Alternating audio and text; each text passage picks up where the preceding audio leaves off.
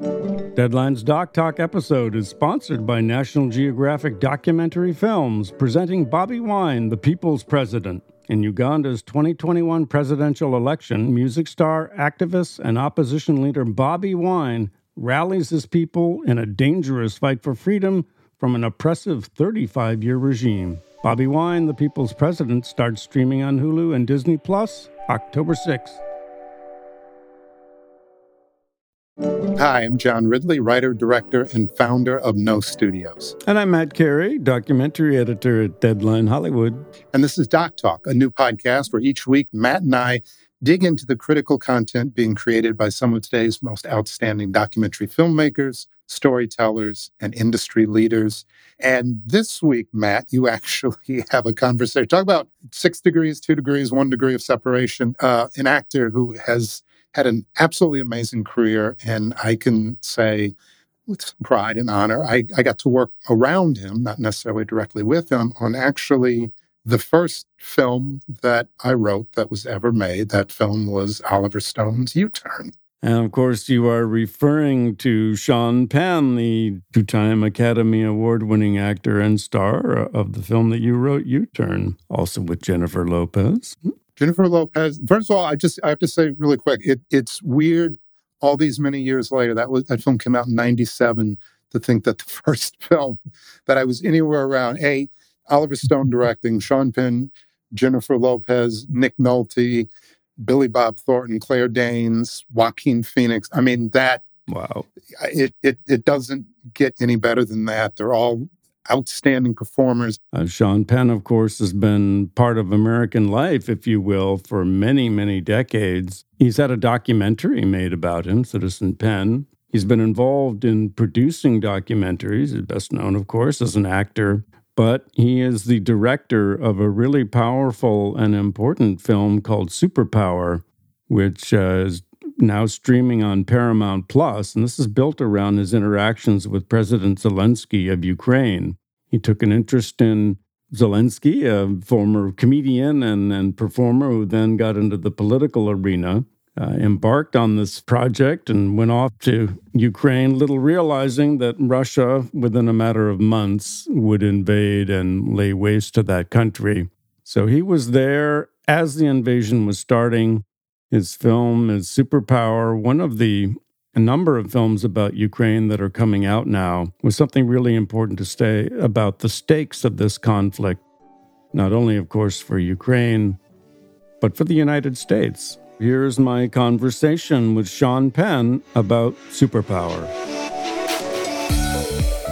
Superpower, the documentary directed by Sean Penn and Aaron Kaufman, is now streaming on Paramount Plus. This is Sean and Aaron's exploration of Ukraine at a moment of existential peril and how President Volodymyr Zelensky has responded to the crisis. The following clip from the film, Sean Penn visits an apartment building struck by a Russian missile, his guide, the occupant of a destroyed unit. I'm not offering any tea, I'm sorry. I'm gonna be a rude host. This was a living room, that was a bathroom, and restroom. Yeah, this is not structurally sound anymore, is it? No. So what are you doing now? Just hearing out the things that can be salvaged? Yeah, so I actually asked some military guys to help me out. They came here, they clear everything. They try to make sure that we actually can take anything. So I tried to find really sensitive stuff, maybe pictures or some other stuff. Yeah, that's it. I just wanted to find something. What can we help you carry? Nothing. It's done. It's done. It's done. We took everything that we could. That's it. Welcome to my home.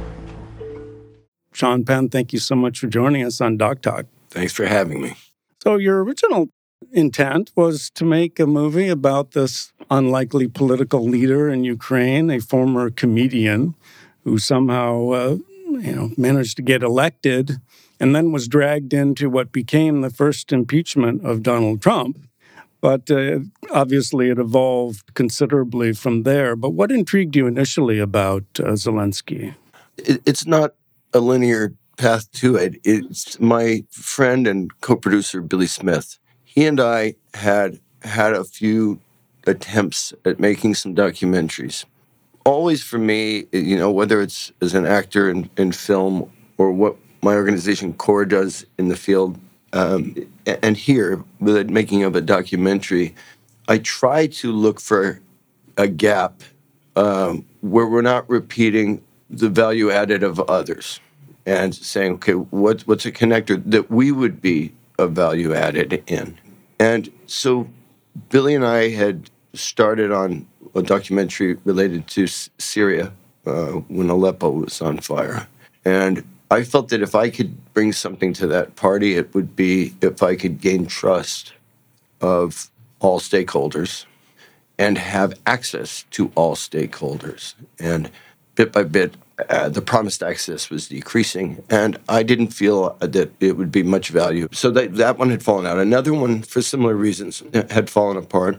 When we were on that path to make a film together, we'd met at CGI in New York one year and had a lot in common, both actors, both interested in a lot of the same regional conflicts and what it means to the United States. And so he had got in contact with a friend of President Zelensky's, and I thought, you know, after the kind of throwing yourself around the world in harsh places, this would be a kind of a lighthearted tale. Maybe that's what I was in the mood to do at that time, and it wouldn't be a heavy lift because I had carpentry projects I wanted to finish around my house. I didn't want to spend all my time doing it. And then it turned into something, you know, on its own, much more. But the gap fill was to try to give context through the perspective of someone who, but for my, as I say in the film, you know, weathered but famous face and the access that can sometimes give me to people and places and my ability to, you know, financially sound enough I can travel spontaneously like I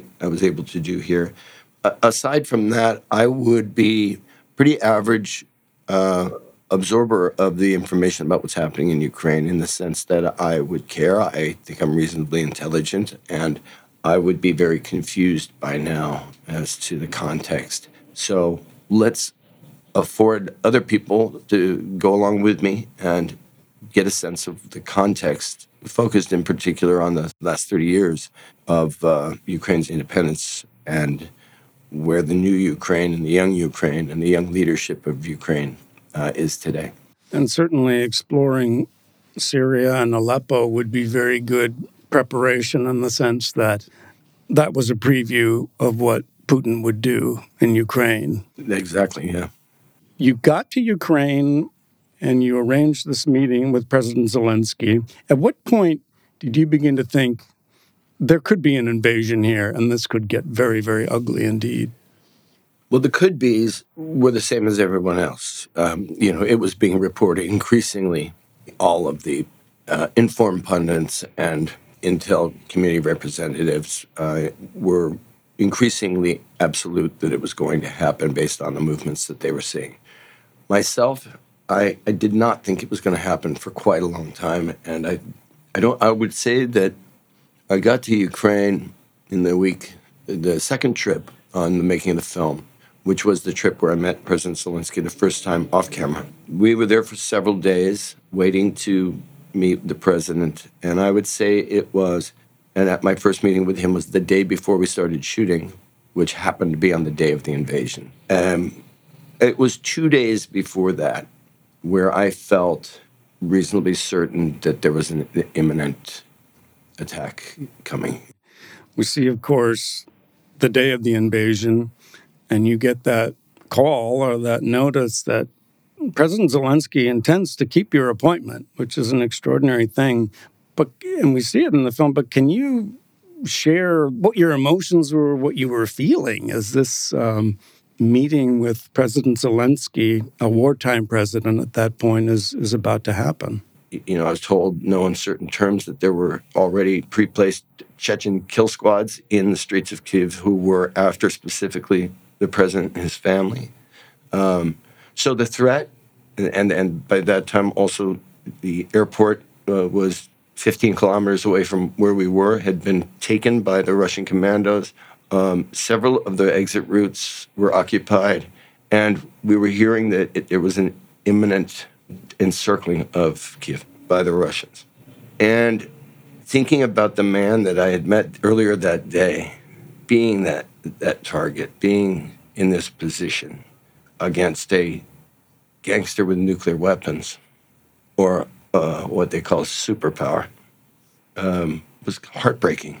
But having been there the day before, you know, you're going through security checkpoints, sure, and you see soldiers, a certain profile of soldiers, but you come in the next day and those young guys and girls in uniform are, if he's the target, it's not a theoretical problem anymore. All of these young faces that we would have seen, you know, in a kind of soft posture the day before are now likely going to face imminent battle for their lives. And so walking through there, all the lights are very low because everything is shut down, and seeing these faces, these hundreds of soldiers in the hallways, and young faces pondering how the world just changed and that they're at the front of it. It was an extraordinarily, I was terrified for them. And it was just kind of like, the courage was so extreme. You know, there was actual military engagement moving increasingly our way, intermittent missiles coming in, kill squads looking for this guy. We're driving through these streets that are dead, but for the military, you're not seeing anybody. And going to see that guy in the middle of it, facing down a nuclear power, the courage, very moving. I think one of the key questions for viewers is why President Zelensky would keep the meeting. I don't think there's any question about why. I hoped that the film we walked away with could be of value to the mission, but his mission is clear, and he's been, well, I would say the greatest example ever of, using every opportunity to communicate to the American people, to the Ukrainian people first and foremost, but to the world. And I think he saw in it an opportunity for this to be one more arrow in the quiver of that communication, and I hope that it will be. And one of the things was that from the beginning we told them, look, if we're not going to protect the reputation of this documentary. If we stumble on something that is of value to you guys, we'll give it to you, right? Stumble on something with our cameras, or if at any point you just need something discussed. And so it was a sort of living document, and we were willing to. We could be in a stage of just assembly or experimentation in the edit of the film, and as we did in Berlin, we'd just show it because it was as finished as it. We didn't know what finished was. We knew because it wasn't really just a film for us. It was really to be useful in this situation, and bit by bit, sort of wrote itself into the structure that I had wanted, which is to give context. And so I like to think that we achieved that, and that, if it is now finished and streaming on Paramount Plus, and it's showing on network television in Ukraine, and we've sent it special delivery with Russian subtitles elsewhere. I thought you were going to say to the Kremlin with the bow on top. Oh, it's going through firewalls as we speak. It's brought up in the film, but you, over 20 years ago, met Putin. Mm-hmm. I don't know whether you had tea over a samovar or not. Probably not. But at that point, the West had a very different view of him. President George W. Bush famously said, I looked into his eyes and, yeah, I think we can trust this guy. A lot of people were fooled. But I'm just curious, as I'm sure other people are, of your kind of recollection of that moment. You were at the Moscow Film Festival, and there's Putin at the table with you. Well, I would be false advertising my, prophetic sensibilities if I had said that I really put it all together. But in processing it, even then, even in Moscow, what one saw and felt was at odds with the dancing that we were doing at the end, at the quote-unquote end of the Cold War, and the Russian institutions were not able on their own to absorb democracy as a system, and that we were so busy dancing in the, perestroika and Ronald Reagan, the great communicator on the wall, coming down in solidarity, we forgot to take a look and see that the Russians by and large, were not experiencing anything better. They were just getting more gangsters oppressing them, more kleptocracy. And so there was the only dancing, I use that word, it was were the very wealthy and the very powerful. Everybody else might as well still be in the breadline, and were treated as such. So there was what I would call a long period of us looking the other way and wanting to trust, because it's easier than feeling like you're still in the Cold War. And it's nice to celebrate that look what we've achieved in this thing. We've backed down the Soviet Union. And yet the Russians didn't share in that. And so their imaginations were beaten down enough that they would continue to accept somebody like this monster that's running the show there now.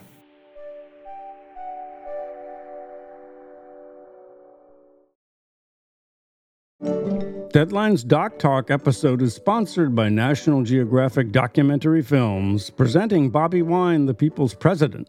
In Uganda's 2021 presidential election, music star, activist, and opposition leader Bobby Wine rallies his people in a dangerous fight for freedom from an oppressive 35-year regime. Playlist hails it as a portrait of unfathomable political courage, and the San Francisco Chronicle boldly declares it a clarion call against authoritarianism. The film made its world premiere at the Venice Film Festival and has screened at Telluride, BFI London International Film Festival, Two Falls, among many others, taking home audience awards at the Hamptons International Film Festival, Boston International Film Festival, and CPH Docs. Bobby Wine, the People's President, starts streaming on Hulu and Disney Plus October 6th.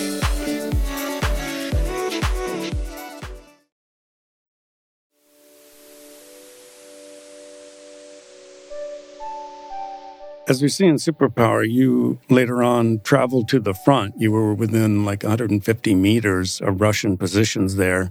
We see a bridge position that Ukrainian forces were defending. Why did you want to go to the front?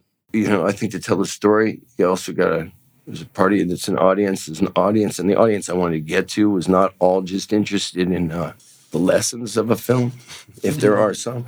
I want this to have a broad audience, and I feel that, you know, it's true that a lot of 17-year-old boys, well, I won't say a lot, but I would like young men and women in America to have any reason to watch this film. And I think that without that section, there's that. That's one part of it.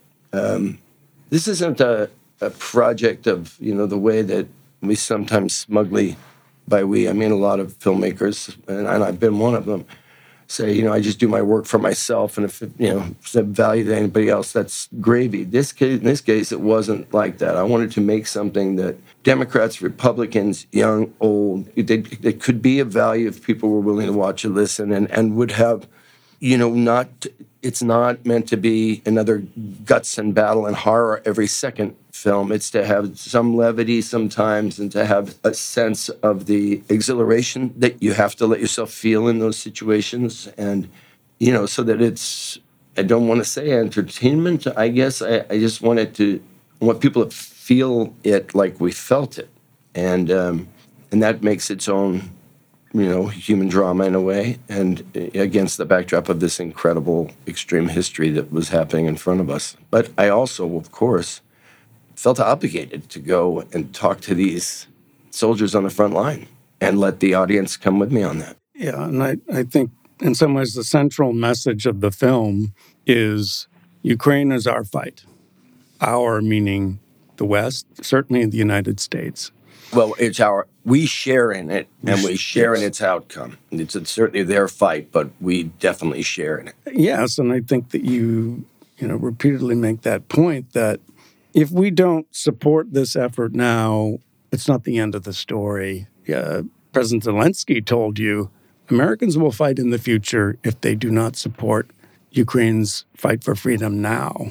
Right, and he genuinely does not want that to be the case. Look, I think it's very clear that conservatives in America are have dwindling support for what I think is a sacred obligation of the United States for so many reasons. whether it's global economy or it's the Budapest Memorandum and, our standing in the world of deproliferation at some point, again, it's really, really, really important.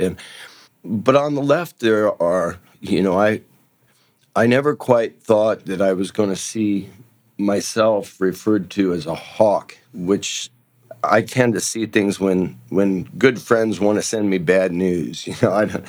I don't go looking for commentary on me, but I will see things sometimes. And I saw this one, and I thought, well, these people are, let's say, I'll pick it, 3 years from today, going to be the activists stridently, self-righteously speaking out for the need for the United States to support starving North Africans.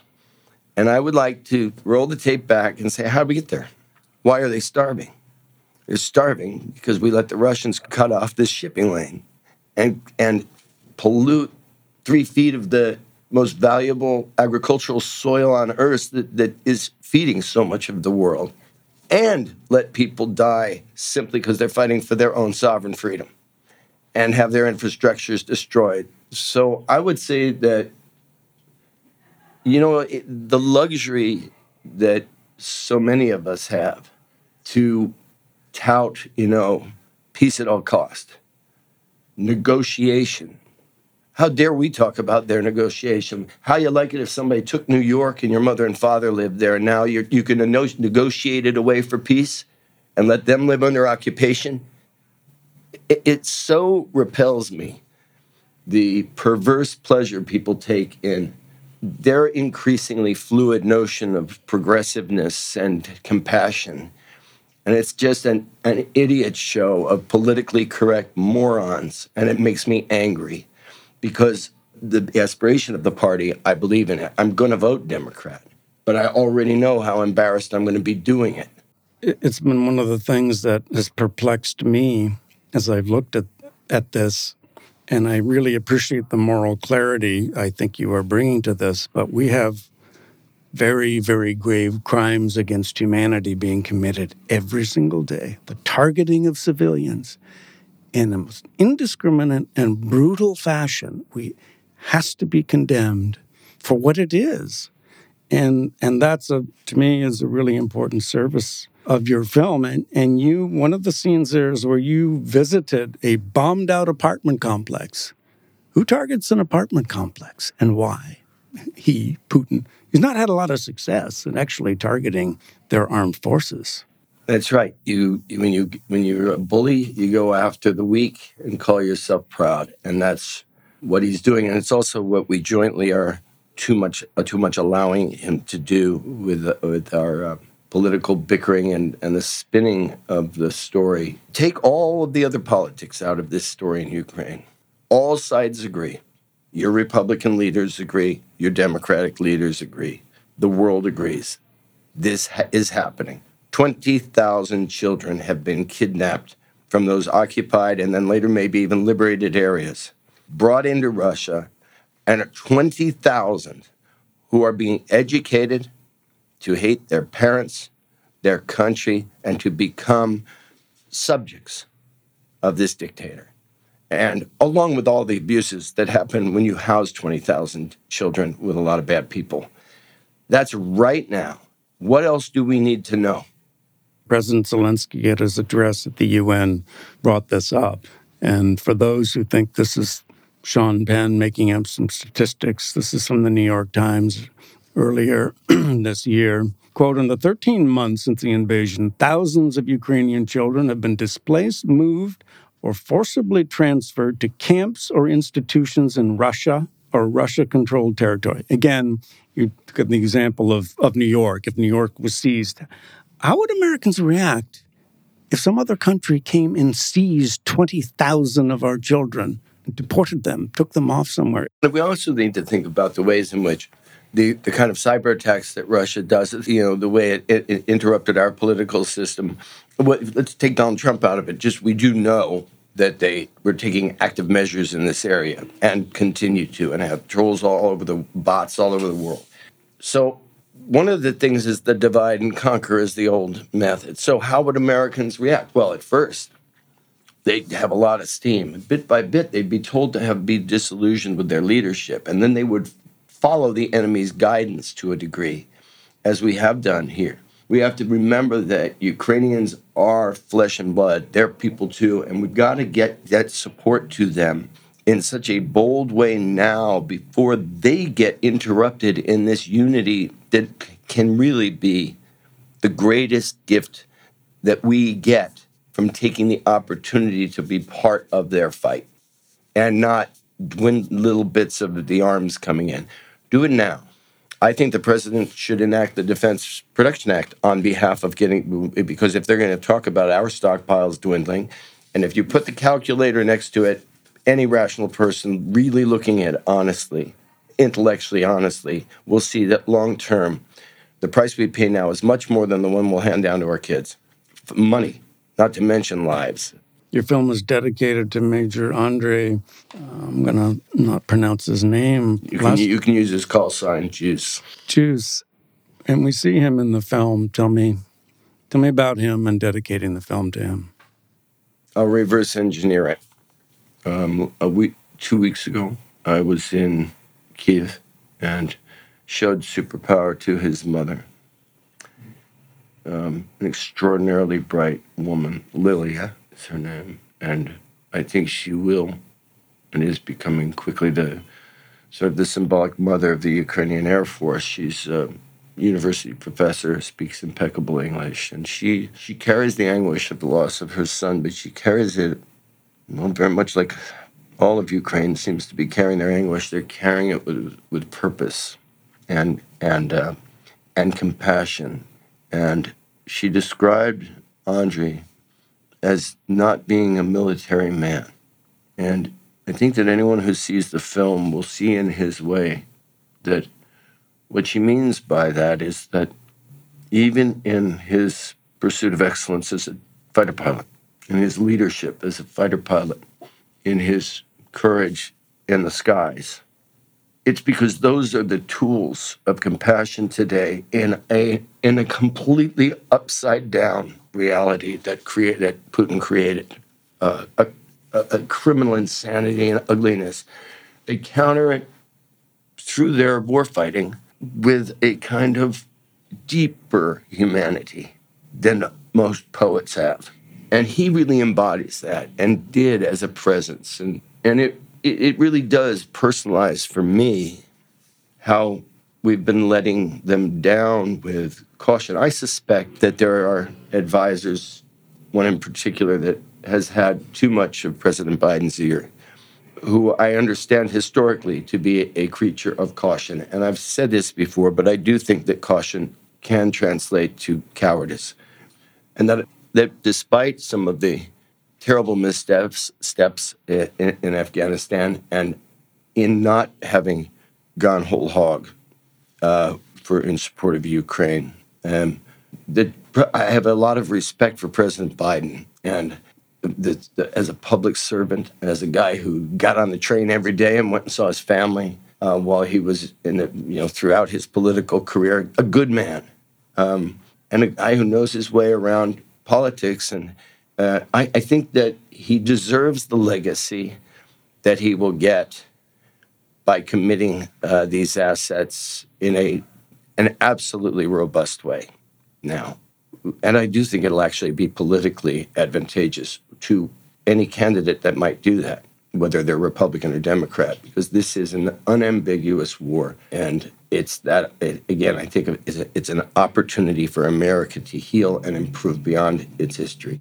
Do you care to specify who you're referring to in the administration? Is that the Anthony Blinken, the Secretary of State? It's not Anthony Blinken. I don't want to specify because I would want to say it to the man's face first, and I have not had the opportunity to do that.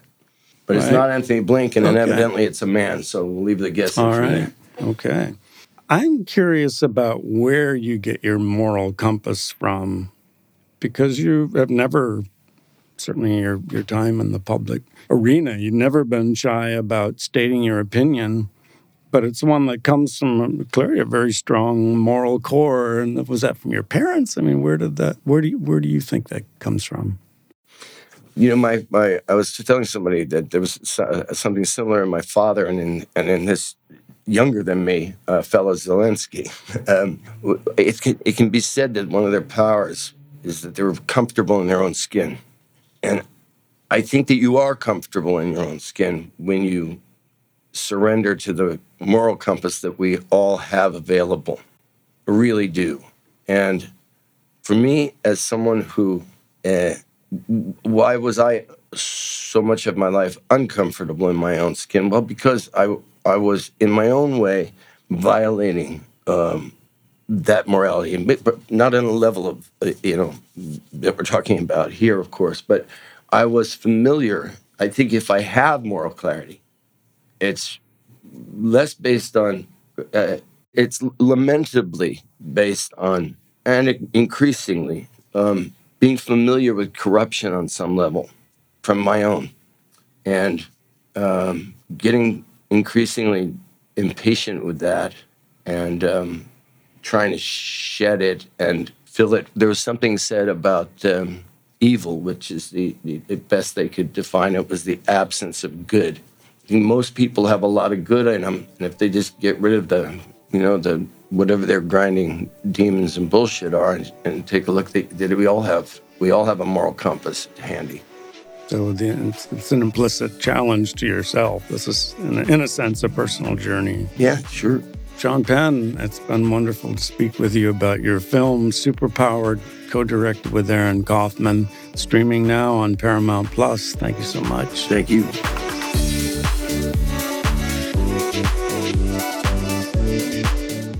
Thank you so much to Sean Penn for joining us to talk about his documentary Superpower, which is streaming on Paramount Plus.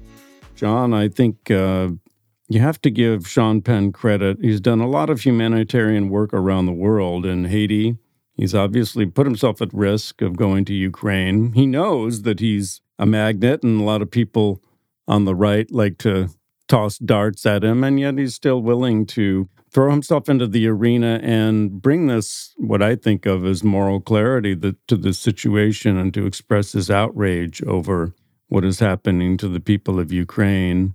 And by extension, to signal to the American public or anyone who sees the film, like, this is why we all need to be concerned about what happens there. Yeah, I think one of the things I really appreciate, it's not just a documentary at a distance.